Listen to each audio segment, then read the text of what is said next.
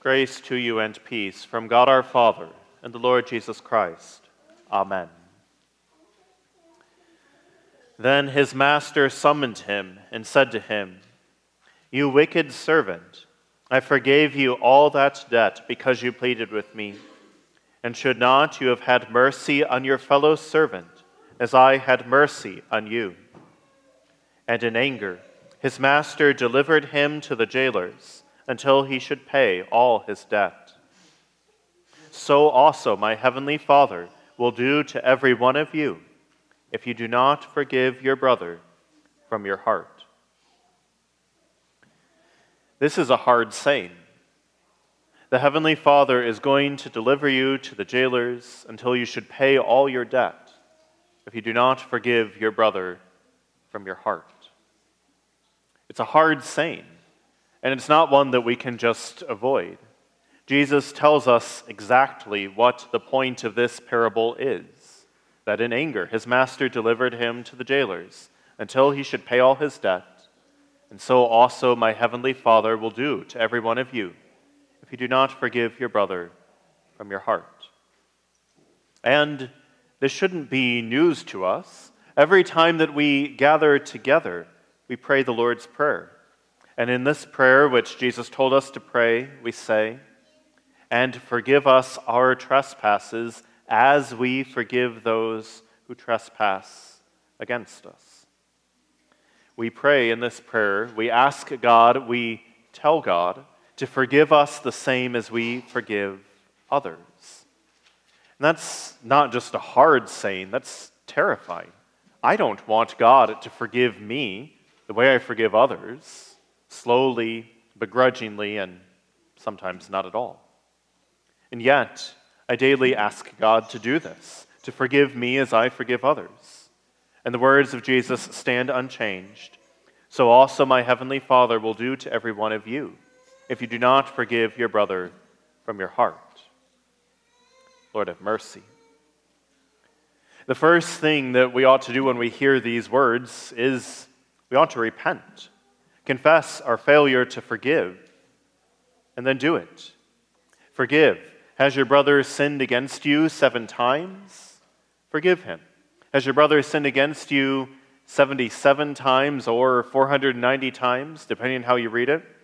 In either case, forgive him. And by the way, this goes for your sister too. Forgive her also. Do you feel like forgiving your brother? Forgive him. Do you not feel like forgiving your brother? Forgive him. Does he deserve to be forgiven? Who cares? Forgive him. For Jesus says, So also my heavenly Father will do to every one of you if you do not forgive your brother from your heart. So it doesn't matter how many times your brother has sinned against you, even if it's the same sin over and over again because this isn't about what your brother deserves or doesn't deserve, or even if he's sorry. It does not matter how you feel about forgiving your brother. Forgive him. Now, wait a second, you might say. Doesn't it matter how you feel about forgiving your brother? Jesus said, So also my heavenly Father will do to you if you do not forgive your brother from your heart. So, isn't Jesus saying that you have to feel like it? Well, no, he's not. If Jesus were saying that you had to feel like forgiving your brother, that the right emotions were the thing that mattered, well, then you and I would be hopelessly lost. Emotions come and go. You don't control your emotions. You can have some control by God's grace how you respond to your emotions.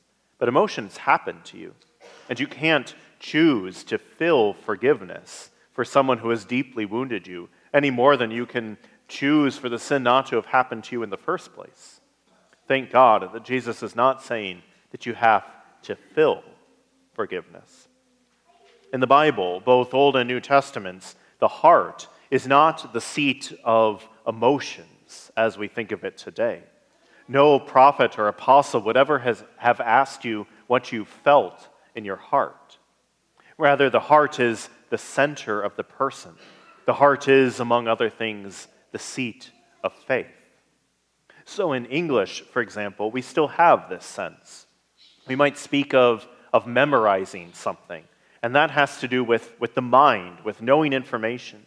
And yet we also speak of learning things by heart. And that means that the words go deeper than just the mind.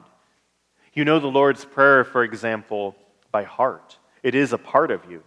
And as I have witnessed again and again in nursing homes and hospitals, those words of the Lord's Prayer continue to be spoken from the heart long after the mind has gone. And it is this heart, this same heart that knows the Lord's Prayer, which Jesus speaks of when he says, So also my heavenly Father will do to every one of you if you do not forgive your brother from your heart. It may be that there are sins that have been done against you that you will never feel like forgiving.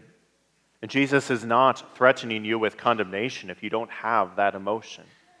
Rather, he is calling you to faith. He is inviting you to trust in Him and the power of His cross. Forgiveness is actually a very simple thing. It doesn't come from you or from me, it comes from here. It comes from Jesus. And the question is simple Is Jesus the Lamb of God who takes away the sin of the world or not? There's no separation between the sins done by you and the sins done against you. Sin is sin, and Jesus died for it. Jesus died for the sins of the world. Do you believe this? That's the question. That's what's at the root of the question when your brother sins against you. The question is not what your brother deserves, how many times he's done the same sin, or whether he's really sorry. The question is not what you're feeling about the situation. The question is Did Jesus bear the sin of the world on the cross? And has he risen from the dead, having destroyed death by his death and leaving those sins gone forever? And this, this is what Jesus wants you to know that he did. He did bear the sin of the world on the cross, your sins and your brother's sins. He wants you to believe this, to know, to live in this reality. Because outside of this, if Jesus had not died for the sins of the world, if he has not risen from the dead, then you would still be in your sins, and there would be no good thing. And so it is because Jesus loves you that he tells you to forgive your brother from the heart. Now, in this life, there will be times where you struggle to forgive because you struggle to believe this for yourself, for others, there will be times where you struggle to believe that Christ has actually taken away the sin of the world, your sins and your brother's sins. There will be times where you find yourself unable to tell your brother that you forgive them, where you can barely say, Jesus died for my brother and took away his sins. There will be times where you say, Lord, I believe, help my unbelief. That yes, I know you died for the sins of the world, and yet in my heart there are all these doubts that are questioning that very thing, that are questioning are those sins actually gone, whether my sins or the sins of my brother? Times where you have to pray to God, forgive me for all of my sins, even this doubt that I have, this failure to believe, this questioning whether or not all sins are actually gone. And it is, in fact, especially for these times when you struggle to forgive, even fail to forgive, that Jesus tells you this parable. Because this gets to the heart of what he actually wants you to know. That when you forgive your brother, it's not about your brother, and it's not even about you or what you do or don't do for your brother. It's about Jesus. It's about forgiving your brother from your heart because you believe in your heart that Christ has died for you and for your brother, for your sins and for his sins, that Christ has died for you, and he invites you, desires you to believe that, and to recognize those doubts for what they are, that they are lies. That when your heart tells you, I just can't forgive, that the word of Christ is what remains true, that he has, in fact, died for all sins, for your brother's sins and for your sins, even for this doubt and unbelief that works in your heart to question the forgiveness that Christ has won. St. Paul in Romans chapter 10 uses this same language of the heart, where he says, If you confess with your mouth that Jesus is Lord and believe in your heart that God raised him from the dead, you will be saved.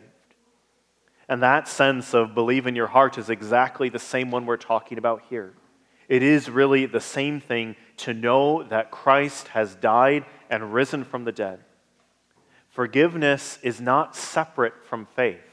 Forgiveness is a matter of faith. And that's what Jesus is working to create in your heart by the power of the Holy Spirit faith.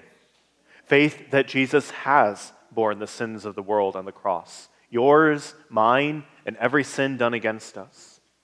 And yes, many of those sins hurt deeply. There are wounds that you will carry both from the sins that you have done and from the sins that have been done against you, wounds that you will carry and that will fill you with pain until the day that you die. And yet, Christ calls you to faith that by his wounds you are healed, even those wounds that torment you to your last day.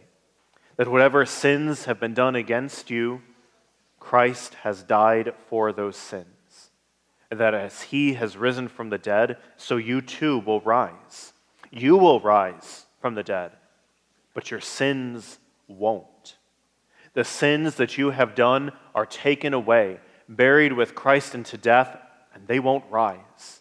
The sins that have been done against you, Christ took those to the cross too and buried them, and those sins are not going to rise. Whatever hurts and wounds you carry to your grave, they will all stay there. But you, you will not stay in the grave, but you will be raised with Christ, who has died for you and for the sins of the world. And until that day, Christ does not leave you here alone.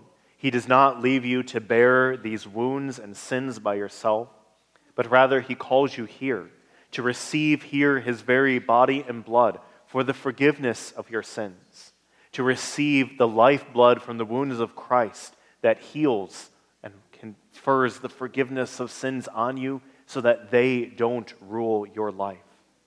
You might say that this altar that he prepares before you is a hiding place, a place where you can hide in the wounds of Jesus and his body and blood from everything that you have done and that has been done against you.